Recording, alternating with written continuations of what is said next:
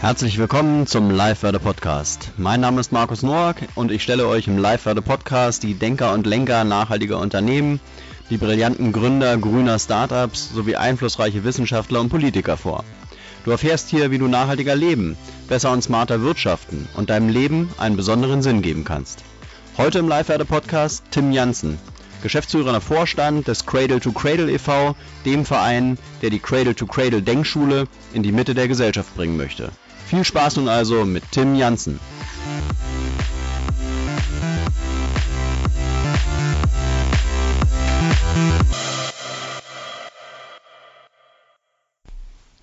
Ja, lieber Tim, herzlich willkommen zum Live-Wörder Podcast. Äh, heute möchten wir Cradle to Cradle vorstellen und ich würde dich mal bitten, ähm, die, den Zuhörern zu erklären, was Cradle to Cradle eigentlich ist, also das Konzept mal kurz zu erklären ähm, und was ihr als Verein so macht. Ja, Cradle to Cradle ähm, ist eine andere Art über unser Leben und unsere Wirtschaftsweisen nachzudenken.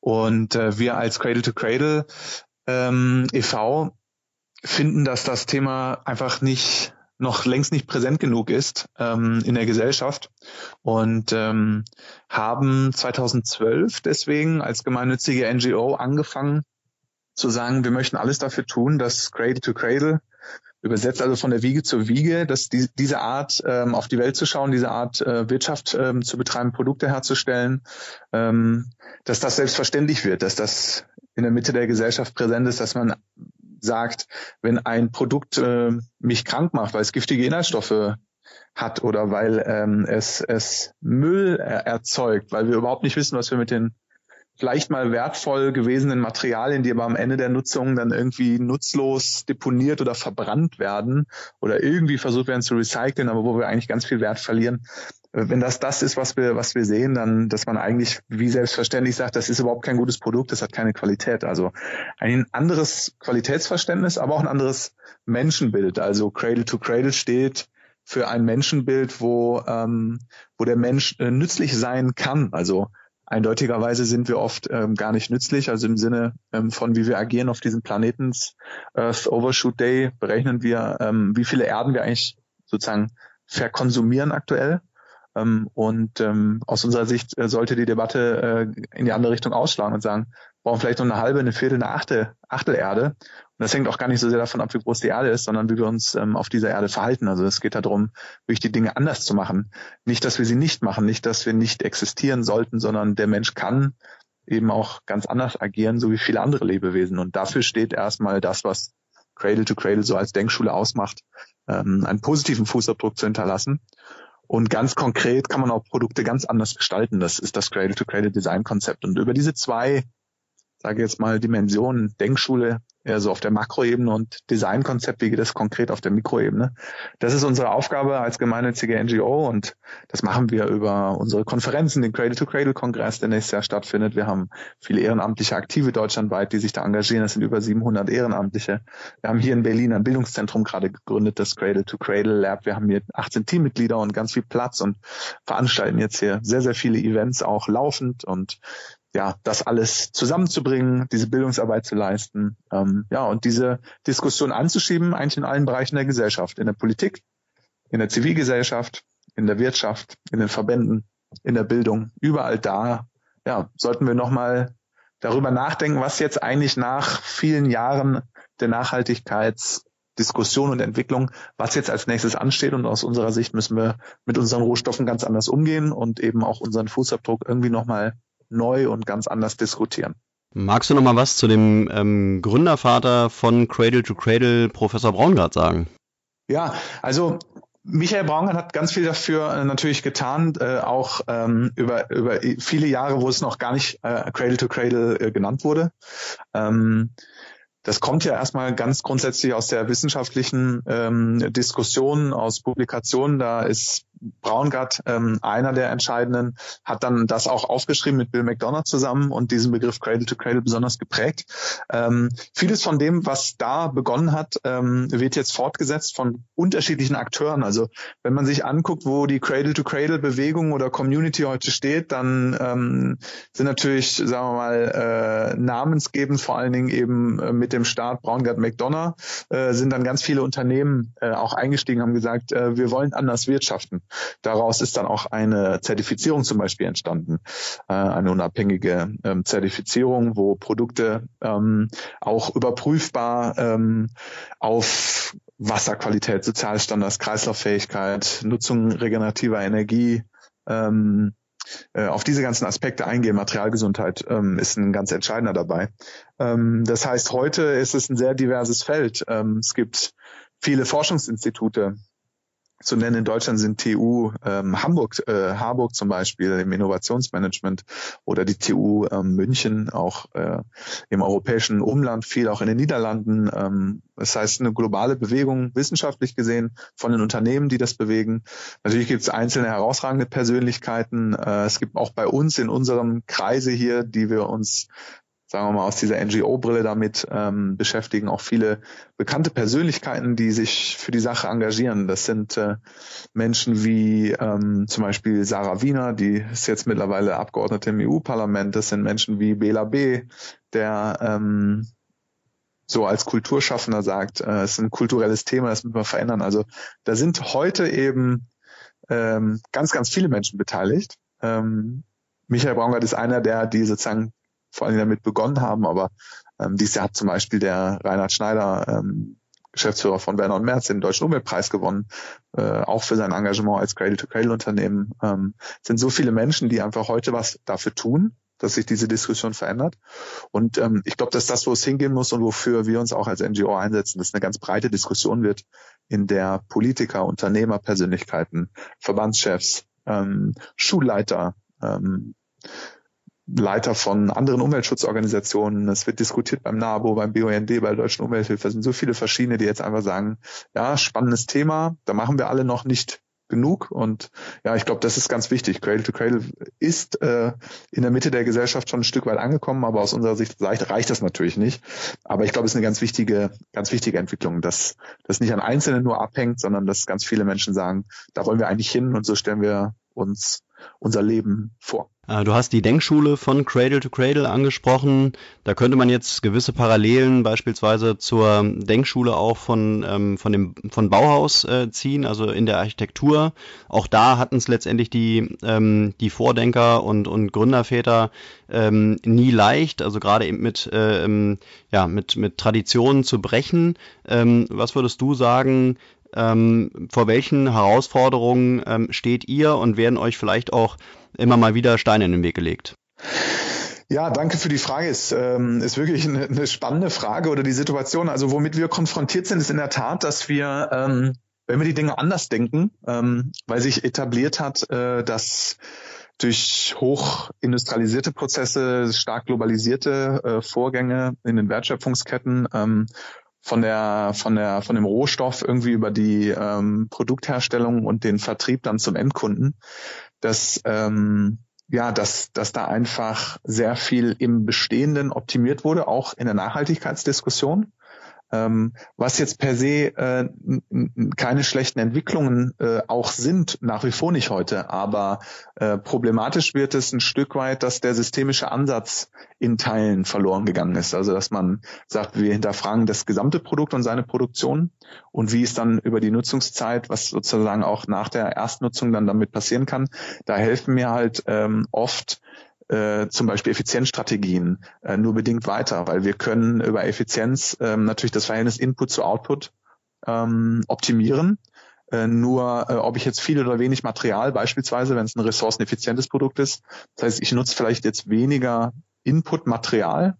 Äh, das Material, das Produkt ist dann effizienter, aber das entscheidet nicht zwangsläufig darüber, ist es jetzt auch wirklich kreislauffähig und ist das für Hautkontakt gemacht, ist es gesund.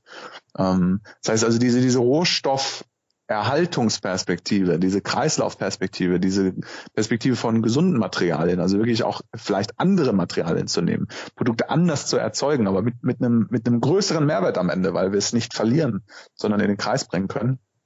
Ähm, da merken wir schon, dass wir äh, ein Stück weit anecken. Also es gibt natürlich viel Zuspruch, weil es jetzt über die letzten Jahre doch auch tief eingesickert ist, dass jetzt nach Jahrzehnten der so wichtigen Nachhaltigkeitsdebatte ähm, auch wir in Teilen so eine konzeptionelle Schärfung brauchen. Wenn wir jetzt das Müllproblem angucken, in Anführungsstrichen, Ressourcenknappheit, äh, so wie diese Produktdesign aktuell heute funktioniert, dann, dann ist das ein Trendthema geworden, äh, wo du sagst, äh, Bauhaus auch gerade im Baubereich ist Cradle to Cradle gerade ein, ein Riesenthema.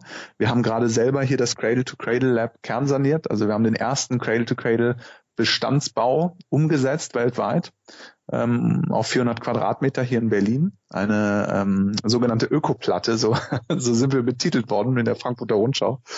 Ähm, das, das ist ein ganz großes Thema und ähm, in, in Teilen brechen da die, die Dämme und die, ähm, die Mauern sozusagen, wo also äh, im Textilbereich oder in der Bauwirtschaft wirklich jetzt sich ganz, ganz viel bewegt Richtung Kreisläufe und gesunde Materialien. In anderen Bereichen ähm, haben wir noch äh, mehr vor uns und mehr zu tun. Äh, will sagen, äh, wir sind damit konfrontiert, dass Leute sagen, wir sind schon sehr nachhaltig und wir haben Systeme jetzt über 20, 30, 40 Jahre perfekt optimiert und Unsere Antwort ist leider dann manchmal, äh, sie sind zwar perfekt, aber leider trotzdem im System perfekt falsch angelegt, weil sie erzeugen immer noch Müll. Und ähm, das ist natürlich dann teilweise schwierig und das merken wir auch in der Diskussion, ich sag mal, mit Kollegen äh, im, im äh, NGO-Sektor. Ähm, die das noch nicht vollständig begriffen haben. Also es gibt einfach ähm, manche Diskussionen, die sind ganz, ganz etabliert. Also die Frage der Effizienz ist eine, die Frage der Langlebigkeit von Produkten ist eine andere. Ähm, Langlebigkeit für sich gesehen ähm, äh, kann was Positives sein, aber äh, Langlebigkeit für sich ist kein äh, alleingestelltes ähm, Wertmerkmal. Ähm, das kann man so erklären, dass ein Produkt zwar vielleicht sehr lange erhalten kann, aber trotzdem am Ende nicht recycelbar ist. Ähm, und äh, das ist ganz schwierig. Also einfach zu fordern, alle Produkte müssen extrem langlebig sein, ähm, ist eben ähm, nur so eine, so eine Zwischenlösung. Das kann man wunderbar mit einflechten in den Prozess und sagen, wir haben ein kreislauffähiges Produkt und das können wir auch noch verdammt lange nutzen und es funktioniert unheimlich ressourceneffizient. Das kann man alles zusammenbringen. Das schließt sich überhaupt nicht aus. Aber nur weil Dinge langlebig sind, heißt das nicht, dass es sinnvoll ist, eine Waschmaschine 40 Jahre zu benutzen. Die braucht dann im Zweifel viel mehr Wasser, um sauber zu waschen, viel mehr Energie. Und ob sie dann am Ende kreislauffähig ist und faktisch auch zu dem Unternehmen zum Beispiel zurückgeht, ist darüber überhaupt nicht beantwortet. Also ich glaube, was uns manchmal ein Stück weit fehlt in dem Diskurs, aber wir merken auch, da ähm, kommt jetzt auch eine neue Generation, die das auch anders diskutiert. Wir hören auch immer wieder auch von älteren Semestern, die sagen, es, braucht Zeit. Also Menschen, die schon seit Jahrzehnten sich in der Umweltbewegung diskutieren, berichten uns davon und sehen wir auch selber so. Wir, wir haben teilweise immer noch dieselben Fragestellungen, die schon vor 30 Jahren, 30, 40 Jahren auch in den Raum gestellt wurden und sind äh, in Teilen da immer auch noch nicht da, ähm, die Probleme da gelöst zu haben. Dementsprechend, ähm, ich glaube, es braucht da einen, einen gewissen Neu Neuaufbruch, eine gewisse Neudefinition. Ich glaube, Nachhaltigkeit als Konzept hilft uns nicht an jeder Stelle mehr unbedingt weiter, weil es gibt eigentlich nur einen gemeinsamen Nenner, more or less. Natürlich, es ist auch differenzierter in den, in den SDGs äh, heruntergebrochen, aber es gibt dann doch immer so unterschiedliche Verständnisse von nachhaltiger Entwicklung, die immer irgendwie ein gutes Leben beschreibt. Und ich glaube, mit Cradle to Cradle haben wir die Chance, auf ganz konkrete, spezifische Probleme, nämlich knappe Rohstoffe und ähm, Müllproblematik, fehlende Kreislaufführung äh, und auch ähm, gesundheitliche Aspekte von Produkten, die uns einfach krank machen, die für schlechte Innenraumluftqualität sorgen und so weiter, dass wir da einfach konkreter werden und sagen, wie geht's denn konkret ähm, und was können wir dann wirklich ändern? Äh, natürlich haben wir nicht alle Herausforderungen damit Cradle to Cradle gelöst. Also die CO2-Debatte ist eine ganz wichtige zum Thema Klimaschutz. Aber es ist eben auch nicht nur die CO2-Emissionen. Also das ist im Grunde auch ein Stück weit verfehlte Kohlenstoffmanagement-Debatte, die es braucht. Und äh, es ist auch nicht der einzige Punkt, der jetzt wirklich anliegt, sondern wir verlieren einfach auch viele wertvolle Rohstoffe. Also ich glaube, wenn Extinction Rebellion sagt, die Menschheit wird, steht vor der Ausrottung, glaube ich, ähm, dann ist das vermessen, weil ähm, es ist gar nicht so sehr die Ausrottung, sondern es ist die die Qualität unseres Lebens, also wie wir in der Zukunft leben können, unter welchen Bedingungen, ähm, das, da, da, das laufen wir gerade Gefahr zu verlieren. Ähm, und ähm, natürlich wird es Kriege um Rohstoffe geben, wenn wir äh, weiter so äh, machen und propagieren und konsumieren, dass Rohstoffkreisläufe nicht geschlossen sind. Das, das erzeugt wahnsinnig viele Probleme in der Zukunft. Ich glaube, es wird nicht die Ausrottung der Menschheit sein, sondern ja die Frage einfach, wie wollen wir leben in Zukunft? Ähm, und äh, das steht natürlich in Gefahr darüber, wie Produktion und Konsum gerade funktioniert. Und da glauben wir, ähm, hilft es nicht zu sagen, ähm, wir sind weniger schlecht. Äh, wir unterlassen äh, Dinge. Sicherlich, es gibt Dinge, die sollte man einfach so nicht machen, wie wir sie tun. Aber vieles von dem muss einfach anders passieren. Und deswegen braucht es eben Lösungsansätze, die aufzeigen, was können wir denn tun? Und nicht so sehr darüber reden, was müssen wir denn lassen? Weil ich glaube, ja, das als Aufruf zu sehen, zu sagen, wir können wir können was tun, wir können einen Fußabdruck hinterlassen, der muss aber anders gestaltet sein. Das ist ein Aufruf für, für alle Generationen, nicht nur für junge Leute, sondern für alle sind da gefragt, zu sagen, was können wir in unserem Leben verändern, was können wir im Job verändern, wie, wie muss das sich alles wie muss das anders sein? Mich würde jetzt nochmal interessieren, ähm, bei dem Gedanken der Langlebigkeit, äh, wie so etwas überhaupt zusammenpasst mit dem aktuellen Wirtschaftsmodell, ja, wo ja vieles getrimmt ist, äh, eben auf ähm, jährliches und stetiges Wirtschaftswachstum. Steht sich da dieser Gedanke der Langlebigkeit nicht so ein bisschen mit dem aktuellen Wirtschaftsmodell im Weg? Ja, also wie gesagt, also die Frage des Wirtschaftswachstums muss, muss sicherlich anders beantwortet werden. Natürlich ähm, haben wir planetare Grenzen, in denen wir aber schon noch äh, viel linear verbrauchen. Ne? Dementsprechend brauchen wir ähm, qualitatives Wachstum oder zumindest Veränderungen. Also äh, ich finde den Begriff der des Wachstums ähm, im System oder Growth äh, within sozusagen, ähm, den finde ich ganz passend, ähm, weil im System muss, müssen Sektoren jetzt wachsen, die dafür sorgen, dass wir es mit guten und kreislauffähigen Produkten zu tun haben. Andere Bereiche werden schrumpfen ähm, und alles innerhalb der Grenzen. Wenn man sich vorstellt, dass unsere Ökonomie im Moment die ganze Zeit Rohstoffe entnimmt und äh, wirklich verbraucht und die nicht mehr in die Nutzung zurückgehen, dann kriegt man vielleicht nur ein leises Gefühl davon, ähm, was wir eigentlich dann doch für Möglichkeiten haben, äh, welche Rohstoffe eben verfügbar sind heute und was sich verändern würde, wenn wir diese Rohstoffkreisläufe schließen würden. Also ich glaube, ähm, wir kommen dann nicht ähm, weiter auf diese Diskussion zu sprechen, sind wir zu viele Menschen, äh, zum Beispiel? Oder ähm, ist das zu viel Konsum? Ich glaube, es ist viel entscheidender, dass unsere Systeme sauber aufgesetzt sind, dass wir wirklich diese Kreisläufe schließen können. Dann ist auch äh, jeder, jede Kaufentscheidung nichts ähm, Verwerfliches, ähm, weil wir einen Teil dazu beitragen, dass ein, ein System ähm, sich irgendwann selber erhalten kann.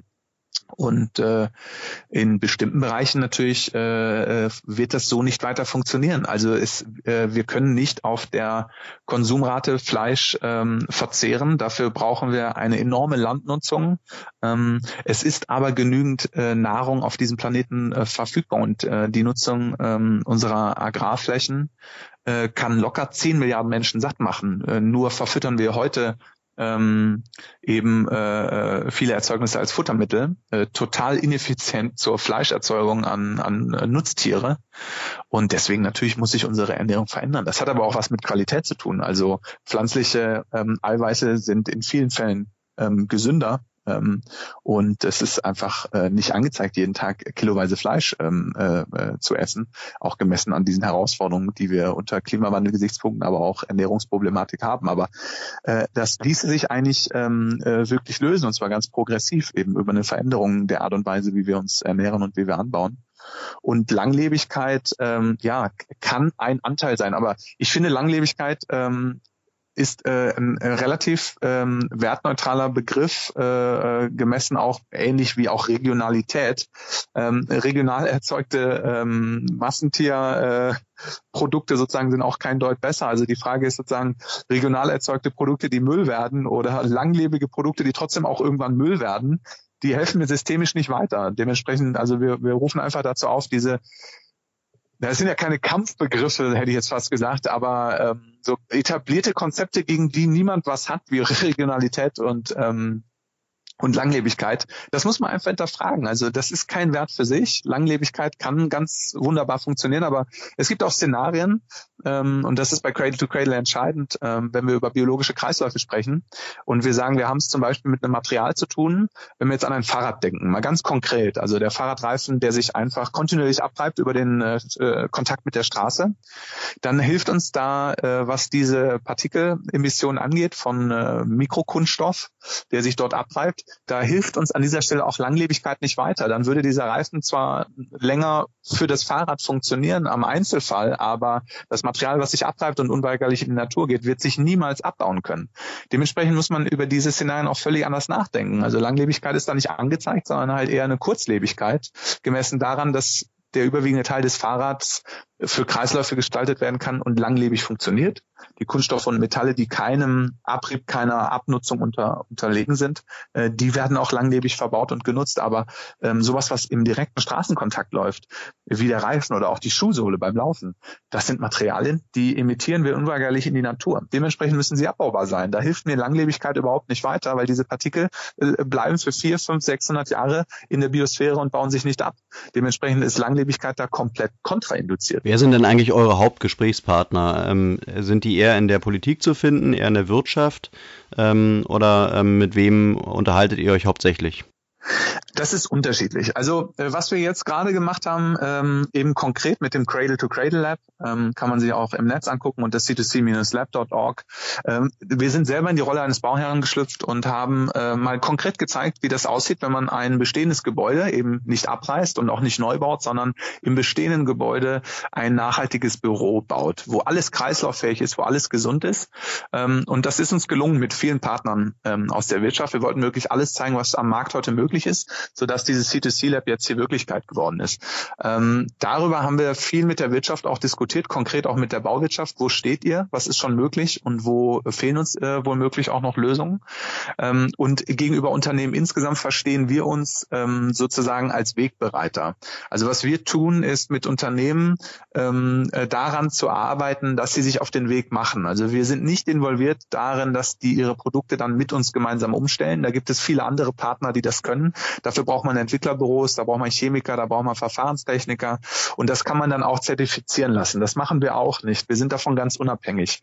Aber wir begreifen uns als Change Agent sozusagen, als als ähm, als die, die den Wandel mit mit antreiben, die den Weg bereiten und ähm, ja, Unternehmen einfach, die sagen, ich möchte den Weg gehen, äh, die wir informieren, denen wir aufzeigen, was machen andere Unternehmen schon, auch über unsere Konferenzen zum Beispiel, zeigen wir, was funktioniert heute schon praktisch und lassen die Persönlichkeiten, die Unternehmerpersönlichkeiten, die Menschen aus den Entwicklungsabteilungen, lassen die zu Wort kommen. Also wir, wir verstehen uns da sehr stark als Moderator und als jemand, der ähm, diesen Diskurs einfach voranbringt, die richtigen Fragen stellt. Das macht dann auch unser Ehrenamt deutschlandweit, aber nicht nur in Richtung der Unternehmen, sondern in den Regionen äh, sehr viel stärker wird mit der Lokalpolitik gesprochen, mit den ähm, mit den Stadträten, ähm, mit äh, ortsansässigen ähm, Gruppen der anderen Umweltschutzorganisationen. Also da so diese Diskussion wirklich in die Breite zu bringen.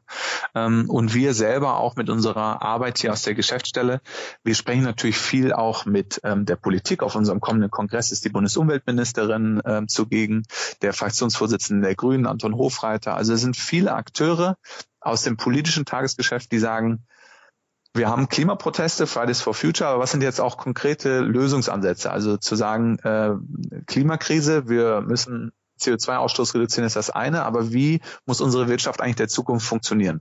Dementsprechend Politik ist für uns ein, ein wichtiger, ähm, eine wichtige Ans Ansprechstelle, äh, wo wir auch äh, unsere Forderungen artikulieren. Ähm, wir sprechen natürlich auch mit mit Verbänden. Viele Wirtschaftszweige sind in Verbänden organisiert oder in auch Umweltschutzorganisationen natürlich im NGO-Sektor, äh, denen wir erklären, was Cradle to Cradle als Konzept leisten kann.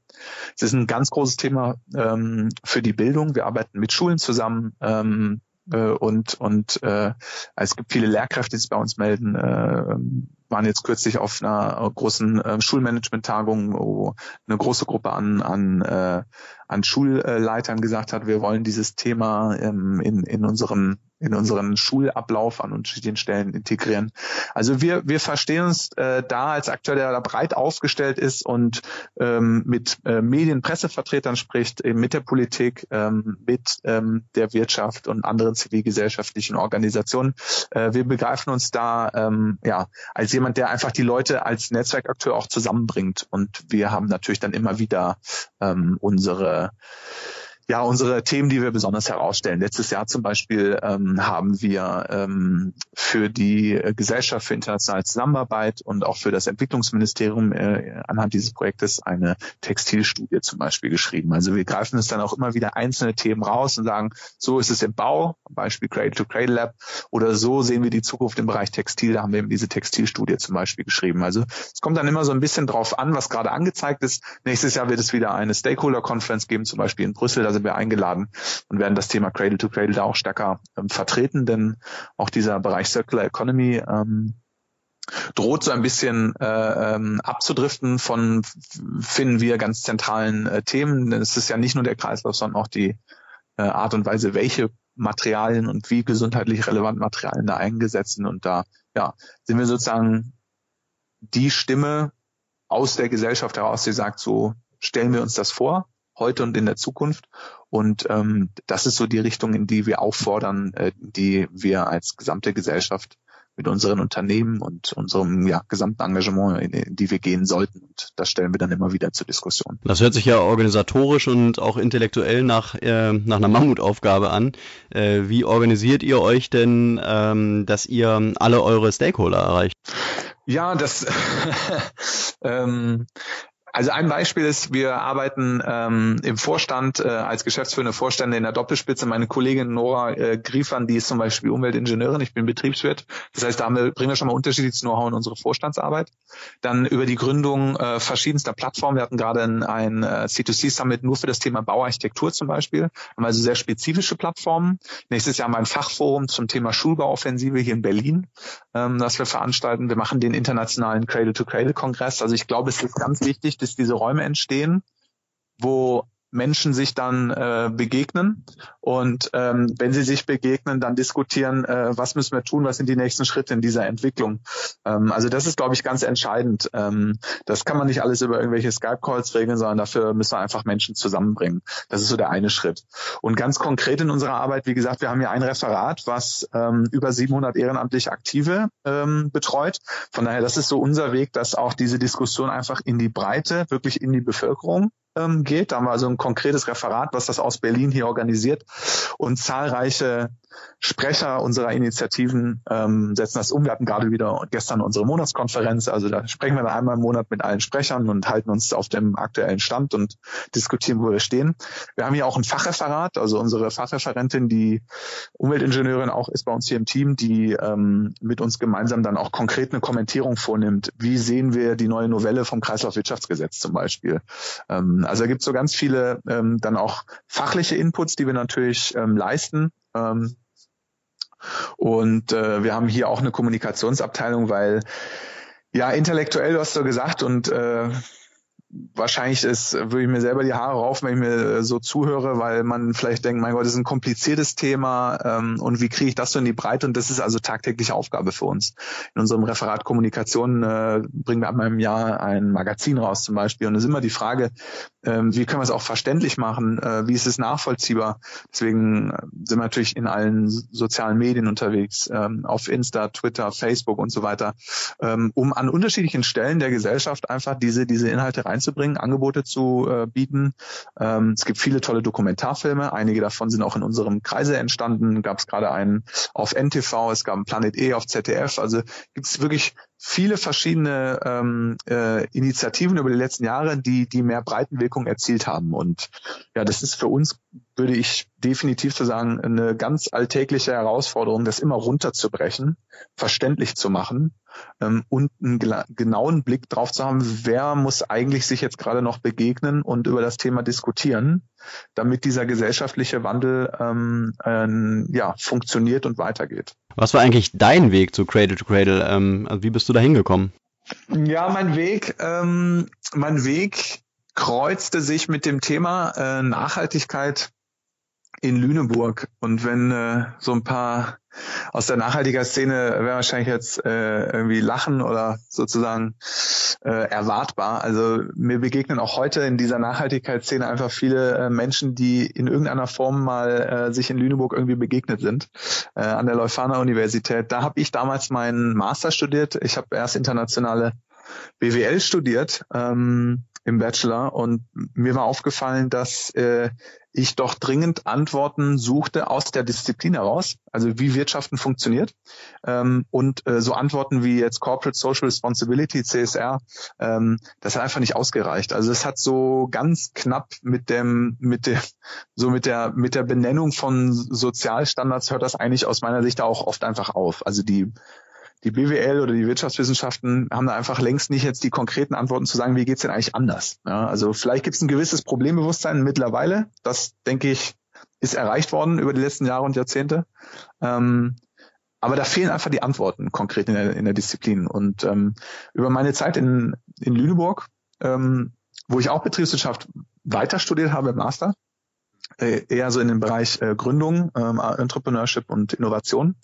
Bin einfach mit vielen Leuten in Kontakt gekommen. Jetzt traurigerweise gar nicht so sehr aus der Disziplin, ähm, aber dankenswerterweise ähm, bin ich ganz vielen Umweltwissenschaftlern begegnet und Umweltingenieuren und äh, Leute, die Sustainability dort studieren. Und äh, das hat mich unheimlich inspiriert. Und zu der Zeit ähm, habe ich mehr und mehr dieser Antworten nachvollziehen können. Und äh, für mich war das dann ein, ein Punkt, äh, da bin ich eben in Kontakt gekommen mit äh, den Inhalten von Cradle to Cradle. Dann auch das Buch damals gelesen und das ähm, hat für mich viel verändert, weil ich gemerkt habe, was mir daran gefällt ist und ich glaube, das ist auch heute entscheidender Faktor, wenn Leute fragen, warum ist Cradle to Cradle für dich relevant oder warum ist es für Menschen relevanter als andere Ansätze? Also es gibt ja tolle Konzepte. Es gibt viele blumige Zukunftsvisionen, ja, wie sie alle heißen. Äh, das, das hat alles eine Berechtigung und das ist auch eine gute Abendlektüre. Aber die Frage bleibt dann immer am Ende, was, was ist jetzt daraus passiert? Also was können wir tun? Also äh, beliebt ist immer so dieses, ja, wir sammeln Kaffeesatz ein und dann können ein paar Pilze drauf wachsen. Aber wird jetzt sozusagen an dem Case, das höre ich dann immer mal so gerne blumig und so, das ist ja wirklich ganz nett, aber verändert das jetzt wirklich die Gesellschaft? Und ich glaube, das ist relevant bei Cradle to Cradle, dass jetzt wirklich, da steckt eine gute Idee dahinter, die lässt sich theoretisch durchdiskutieren. Ich glaube, die hält stand. Da gibt es auch wissenschaftliche Publikationen dazu. Das hat auch viel mit Chemie und Technik zu tun. Ähm, aber ist das relevant und setzt es jemand um? Und das war für mich so der Moment, äh, wo mich das wirklich begeistert hat, weil neben den, ich glaube, guten Ideen, die so formuliert wurden und die wir auch als Cradle to Cradle e.V. Ähm, weiterentwickeln und natürlich ständig diskutieren daran, äh, wo wir stehen, ist es ein praktisches Thema. Also es gibt einfach Akteure, die haben gesagt, mein Produkt kann nicht länger Müll werden und das will ich ändern. Und wie mache ich das? Was ist das Material, was ich ähm, ersetze? Und wie funktioniert das? Wie baue ich es auseinander? Wie, wie gebe ich es zurück? Ja, was, was brauche ich für eine Rückwärtslogistik und so weiter und so weiter. Also neben den ganzen theoretischen guten Ideen und Konzepten und ich finde auch dieses Menschenbild ist einfach ein menschenbejahendes Konzept. Das ist auf eine Weise humanistisch. Haben auch viel diskutiert in unserer Arbeit, warum Cradle to Cradle ein humanistisches Konzept ist, weil wir sagen, hinterlass einen positiven Fußabdruck und hör auf sozusagen mit der Selbstkasteiung. Es ist sinnvoll zu sagen, wir, unsere Gesellschaft funktioniert so nicht, dass das so nicht weitergehen kann, ist ja völlig klar. Der Status quo ist wirklich schlecht so und sollte nicht erhalten werden, äh, sondern er muss ganz anders sein. Und ja, das aber auch als konkrete Antwort zu begreifen und zu sehen, das sind Unternehmen, die setzen das um. Nicht in allen Fällen schon perfekt, aber da sind Akteure, die sagen einfach, ich habe das konkret verstanden, Cradle to Cradle, und das bringe ich jetzt wirklich auch in die Veränderung bei mir im Unternehmen. Genauso wie Wissenschaftler sagen, ich forsche zum Thema Cradle to Cradle oder äh, Stiftungen, Bildungsinitiativen sagen, Cradle to Cradle ist uns ein Anliegen, wir integrieren das. Das Entwicklungsministerium hat gerade in den grünen ähm, Knopf Cradle to Cradle anerkannt als, als Zertifikat. Wenn man Cradle to Cradle zertifizierte Produkte ähm, hat, dann bekommt man auch ähm, relativ schnell den, den grünen Knopf dazu vom Ministerium. Also da gibt es mehr und mehr Ansätze, die das einfach praktisch erlebbar machen. Und ich glaube, das ist für Cradle to Cradle entscheidend. Ist nicht nur eine gute Vision, die ist auch gut eben, aber ähm, es ist was Praktisches. Und das hat mich begeistert damals. Ähm, und äh, Nora Griefon und ich, wir sind uns damals ähm, da auch in Lüneburg begegnet. Und da ist uns dann aufgefallen, ähm, in der Wirtschaft passiert viel, in der Wissenschaft. Ähm, aber das, das muss doch in die Mitte der Gesellschaft rein. Und es braucht jemanden auch, der das unabhängig artikuliert und diskutiert. Äh, wir sind nicht abhängig davon, ob jetzt ein Unternehmen äh, dafür Kohle äh, macht und das gut verkauft oder nicht, ähm, sondern äh, wir sind einfach als NGO unabhängig davon. Ähm, ist natürlich auch nicht immer leicht in der Finanzierung über Spenden und auch Projektgelder und so weiter, das dann zu finanzieren. Aber darüber sind wir unabhängig und können es dann losgelöst davon, ob das jetzt äh, in jedem Fall auch gute Gewinne bringt oder nicht, können wir erstmal diskutieren, auch ohne dass wir daran äh, einfach ein Interesse haben. Und das, das haben wir damals verstanden und 2012 dann gesagt, ähm, wir gründen das als eingetragenen Verein ähm, gemeinnützig und ja, über die letzten Jahre ist viel passiert. Nach ähm, der Gründung 2012 haben wir einfach viel so neben dem Studium damals noch und ehrenamtlich aufgebaut.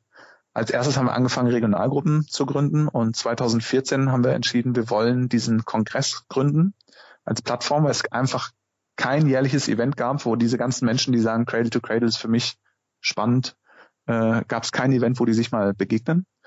Und im Zuge dessen haben wir dann gesagt, gut, da müssen wir ein Büro gründen und das muss professioneller laufen. Und so haben wir die Geschäftsstelle 2014 hier in Berlin gegründet.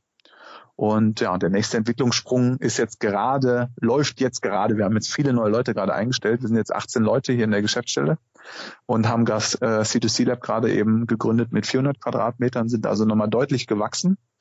Ähm, ja, und der gesellschaftliche Zuspruch ist enorm. Also ich glaube, so unter dem Eindruck von Fridays for Future und auch einer langen Nachhaltigkeitsdebatte sind viele jetzt an den Punkt gekommen zu sagen, was müssen wir jetzt auch konkret ändern? Ähm, und nicht nur CO2 einsparen, sondern was heißt das auch für mein Geschäftsmodell? Und ja, deswegen zurück zu der Frage, wie bin ich dazu gekommen? Das hat mich schon zu, von Beginn an einfach gereizt. Und ganz persönlich ähm, finde ich das ein also es, ich sehe das als ganz hohes Privileg und also ein ganz ähm, mit ganz viel Spaß darf ich mit mit vielen, vielen tollen Leuten äh, um uns herum äh, zu tun haben, aus allen Sektoren der Gesellschaft. Und das ähm, ist eine ganz äh, wunderbare Arbeit, das äh, begleiten zu dürfen und eben auch mit vielen Pionieren der Umweltbewegung auch ähm, gemeinsam das zu diskutieren. Ne? Menschen wie Ernst-Ulrich von äh, Weizsäcker und Ulrich Walter und Helmi Abuleix und also viele Menschen in unserem äh, Umkreis einfach, die auch schon so viel dafür geleistet haben, ähm, ja, mit dem wir daran arbeiten, diesen nächsten Schritt ähm, ja, gemeinsam zu gehen. Würdest du sagen, dass Cradle to Cradle in der Mitte der Gesellschaft angekommen ist und ähm, wer interessiert sich primär für Cradle to Cradle? Also sind es eher die Bürger oder sind es die Unternehmen oder sind es vielleicht auch beide?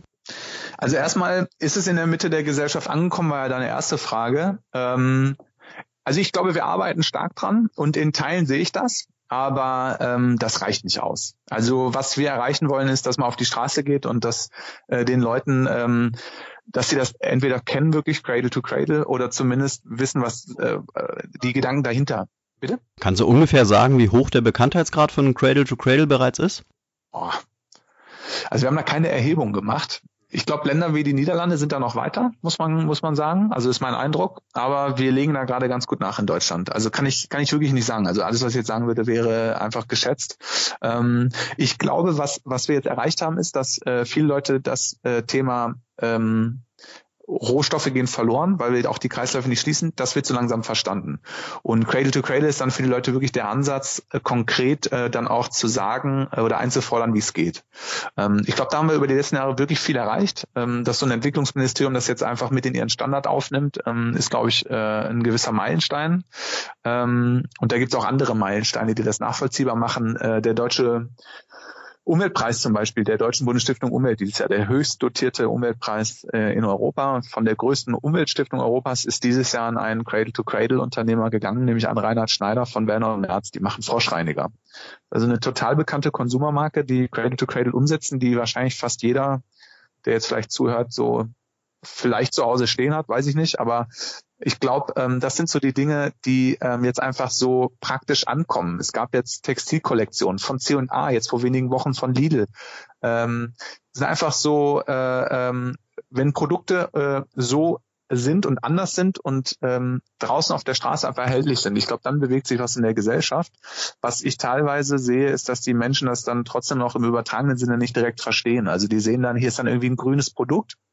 Aber was heißt das jetzt genau für mich? Und ähm, auch für uns in der Entwicklung als Gesellschaft.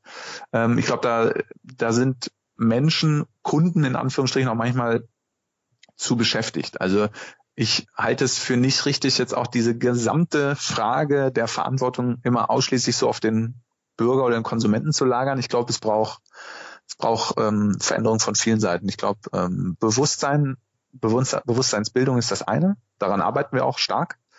Ähm, das zweite ist aber auch, dass Unternehmen und Unternehmerpersönlichkeit Verantwortung für das übernehmen, was sie auch als Unternehmen an Wertschöpfung in Anführungsstrichen leisten, die heute oft noch Schadschöpfung beinhaltet. Und das sollte man verändern. Ich glaube, Rahmenbedingungen müssen politisch gesetzt sein. Also ich glaube, es sind viele, viele Akteure sind einfach gefragt, ihren Teil da ähm, dazu beizutragen. Und ähm, ja, ich glaube, ähm, ja, ich glaube, es bewegt sich gerade ganz viel. Also wir, wir bekommen unheimlich viele Anfragen ähm, schon, also es nimmt weiter zu, aber auch schon über die letzten Jahre aus ganz vielen verschiedenen Ecken der Gesellschaft, die alle sagen, Mensch, das ist ein spannendes Thema, könnt ihr uns davon mehr berichten, könnt ihr uns vernetzen, könnt ihr uns zusammenbringen.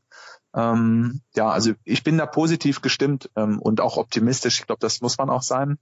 Ähm, und gleichzeitig ähm, sehe ich mit einer gewissen, ähm, ja, ich sehe eine gewisse Gefahr, zum Beispiel in diesem Klimaschutzdiskurs gerade, dass wir uns jetzt nur auf das Thema CO2-Emissionen versteifen zum Beispiel. Das ist ein sehr wichtiges Thema. Kann man auch ein bisschen anders diskutieren, muss man sagen, weil CO2 ist im Grunde Kohlenstoff an der falschen Stelle emittiert. Also es hat eigentlich auch was mit Kohlenstoffmanagement zu tun. Das ist aber eher so eine technische Diskussion. Ähm, aber ich glaube, wir dürfen uns äh, damit nicht genügen, jetzt zu sagen, äh, wir diskutieren Klimaziele und diese Veränderungen.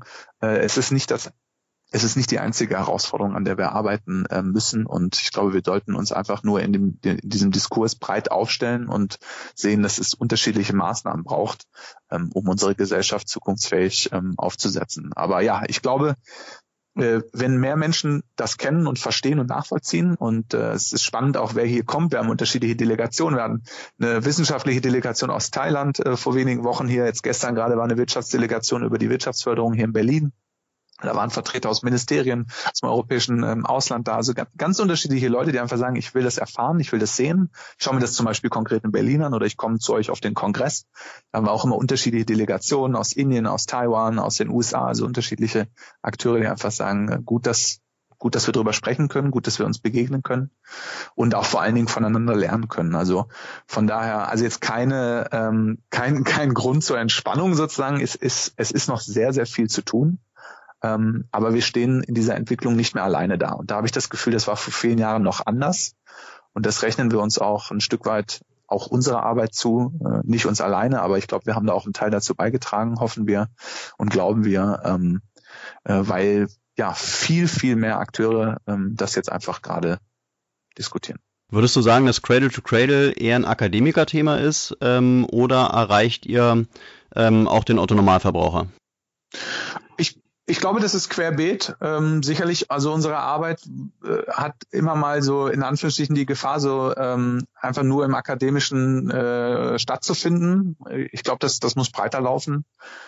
Ich glaube, unsere Regionalgruppen ähm, sind, sind ganz offene Strukturen, wo einfach jedermann auch vorbeigehen kann, einfach mal sagt, es interessiert mich, ich möchte mal zuhören, ich möchte mal mitdiskutieren oder bei, bei einer Aktion dabei sein.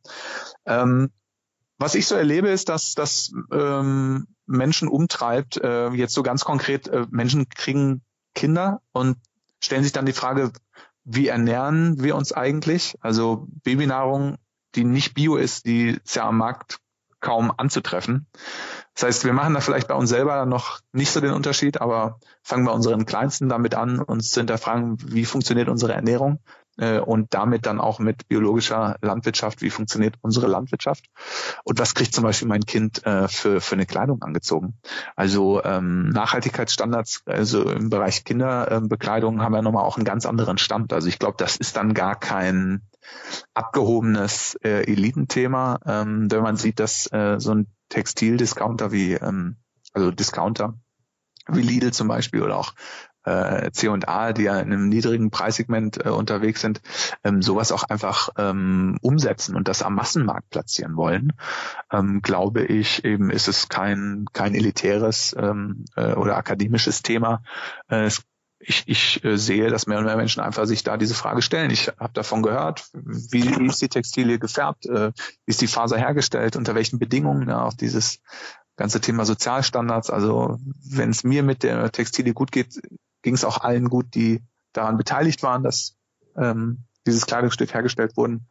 Ich glaube, das sind Fragen, die sind, die kommen gerade wirklich in der Mitte der Gesellschaft an. Das heißt dann alles nicht immer schon direkt Cradle to Cradle, aber ähm, ja, ich glaube, das Bewusstsein ist mehr und mehr da und ich glaube, das ist auch ganz ganz, ganz wichtig. Ähm, ohne diese lange Entwicklung in der Nachhaltigkeit, in der Umweltbewegung, ähm, Vorreiter, die schon vor vielen Jahrzehnten angefangen haben damit, ähm, Greenpeace und Co., ja, sage ich jetzt mal einfach, ähm, sind da Wegbereiter dafür, dass äh, wir heute überhaupt da ansetzen können. Ähm, und da sind wir dankbar für. Nur jetzt brauchen wir definitiv in der Diskussion einfach ähm, ja so den nächsten Schritt und äh, eine neue Qualität ähm, unseres Wirtschaftens. Und ja, dafür, dafür äh, stehen wir ein, dafür wollen wir dann auch, wenn es nötig ist, auch streiten. Lass uns zum Ende hin nochmal auf euren Event eingehen, der im nächsten Jahr stattfindet. Ähm, bislang hat er immer in Lüneburg stattgefunden. In 2020 findet er erstmals in Berlin statt. Welche Gründe gibt es dafür?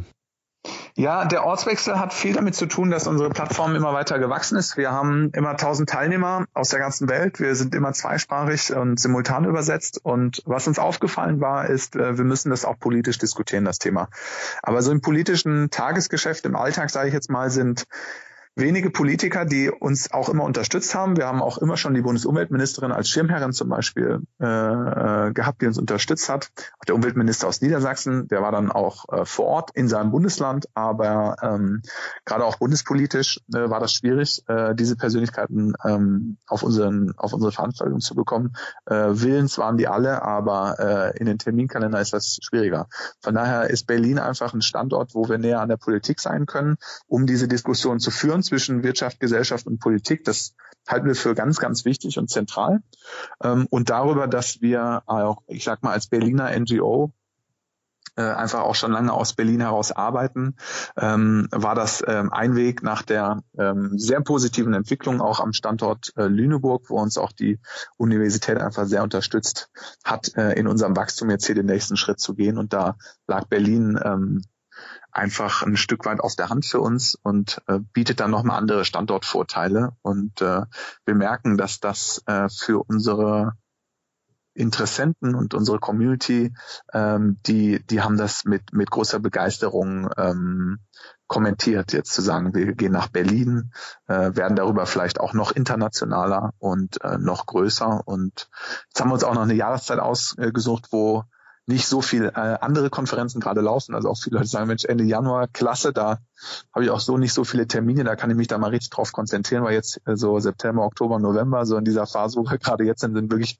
wahnsinnig viele Konferenzen. In diesem Turnus haben wir auch immer veranstaltet und haben uns da jetzt mal so ganz aktiv äh, in eine andere Jahreszeit ähm, reingesetzt und ja, haben einfach ganz viel positives Feedback gekriegt und ich denke, das wird, ja, das wird sicher ein ganz toller Kongress dann schon unser sechster Kongress. Wer kann denn eigentlich alles zum Event kommen und äh, an welche Bedingungen ist die Teilnahme geknüpft?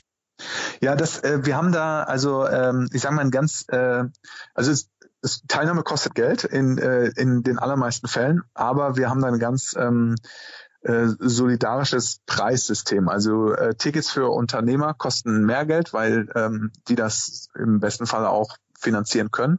Wir haben äh, Extrapreise für NGOs und Institutionen, die deutlich drunter liegen. Und dann haben wir nochmal einen Spezialpreis einfach für Privatpersonen, weil wir möchten wirklich auch da ein breites, und haben wir über die Jahre immer gehabt, einfach ganz breites Teilnehmerfeld, äh, also von der Unternehmerpersönlichkeit ähm, bis zum EU-Politiker, ähm, aber auch ähm, eben Lehrer und Studenten, also die treffen sich da alle gemeinsam. Also es ist eine ganz tolle Atmosphäre, die da entsteht und ganz, ganz vielfältig. Ähm, und unsere ehrenamtlichen Aktiven, ähm, die, äh, die, die haben nochmal einen niedrigeren Sonderpreis. Also jeder, der bei uns auch ehrenamtlich mitmischt, ähm, kann für, für ganz wenig Geld an dem Kongress teilnehmen. Und wir organisieren ja diesen Kongress auch maßgeblich mit unserem Ehrenamt gemeinsam. Also es gibt äh, eine Projektleitung, in der 14 äh, haupt- und ehrenamtliche Leute gemeinsam dieses Projekt über ein Jahr begleiten und organisieren und die dann 100 ehrenamtliche Helfer vor Ort einspannen,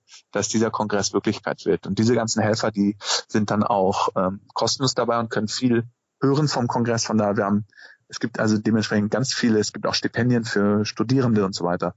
Also es gibt ganz viele unterschiedliche Möglichkeiten, äh, wie das dann möglich gemacht werden kann. Und wer es auch zeitlich oder räumlich nicht einrichten kann, der findet alle Kongressbeiträge innerhalb von wenigen Tagen nach unserem Event in unserem YouTube-Channel. Also es ist ganz wichtig für uns, diese, diese Inhalte in ähm, in, in keinem exklusiven Kreise zu behandeln, sondern ganz im Gegenteil, ähm, alle Ergebnisse und alles, was da passiert, eben ja rauszubringen, verfügbar zu machen. Und ja, irgendwie müssen wir unseren Organisationsaufwand refinanzieren. Deswegen brauchen wir Einnahmen über Tickets. Wir sind nicht staatlich finanziert, wie jetzt zum Beispiel eine Jahreskonferenz vom, vom Rat für nachhaltige Entwicklung. Das, die Zeche zahlt die Bundesregierung.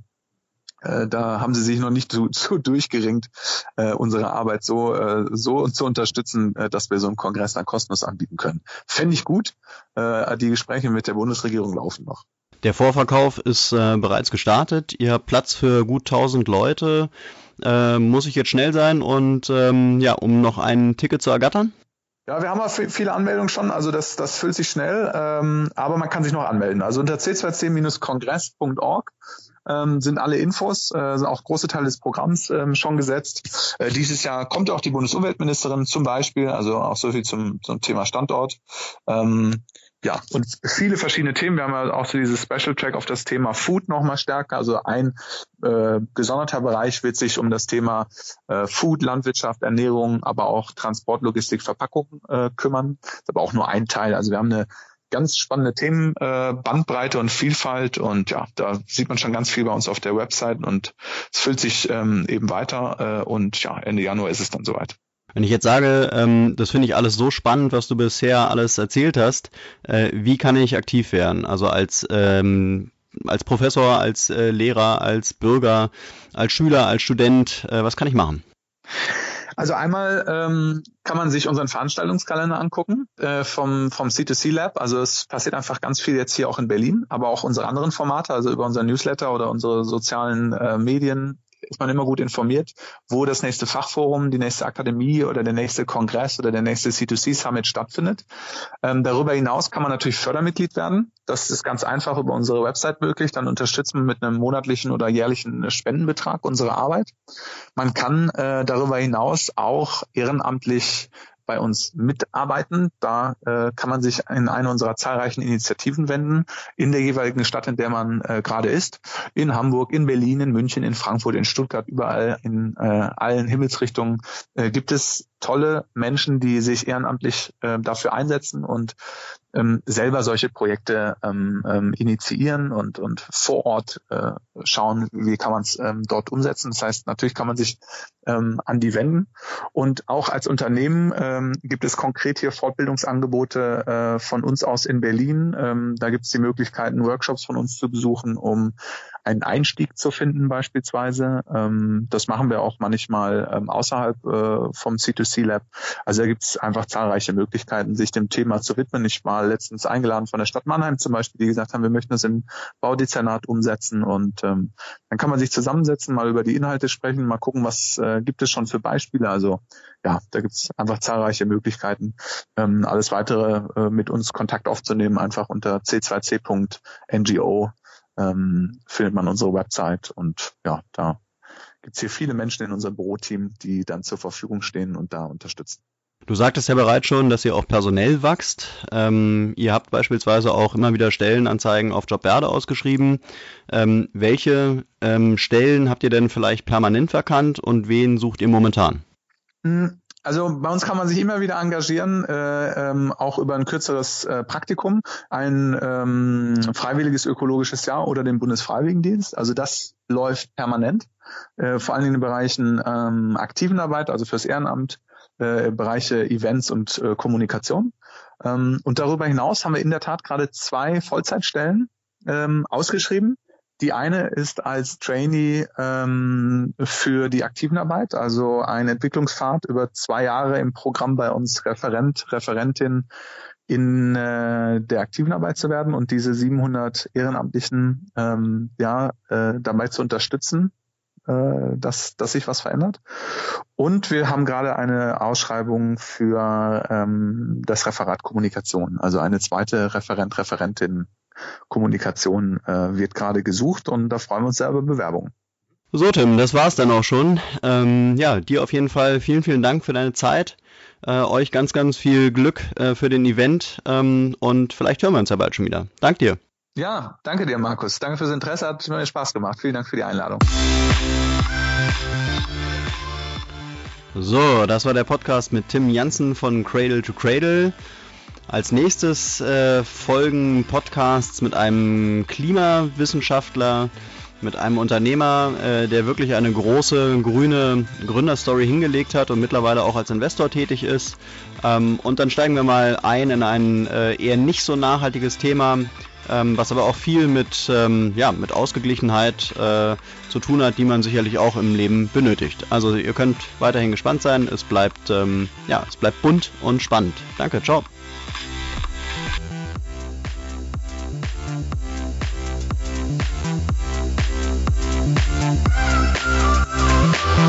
Thank you.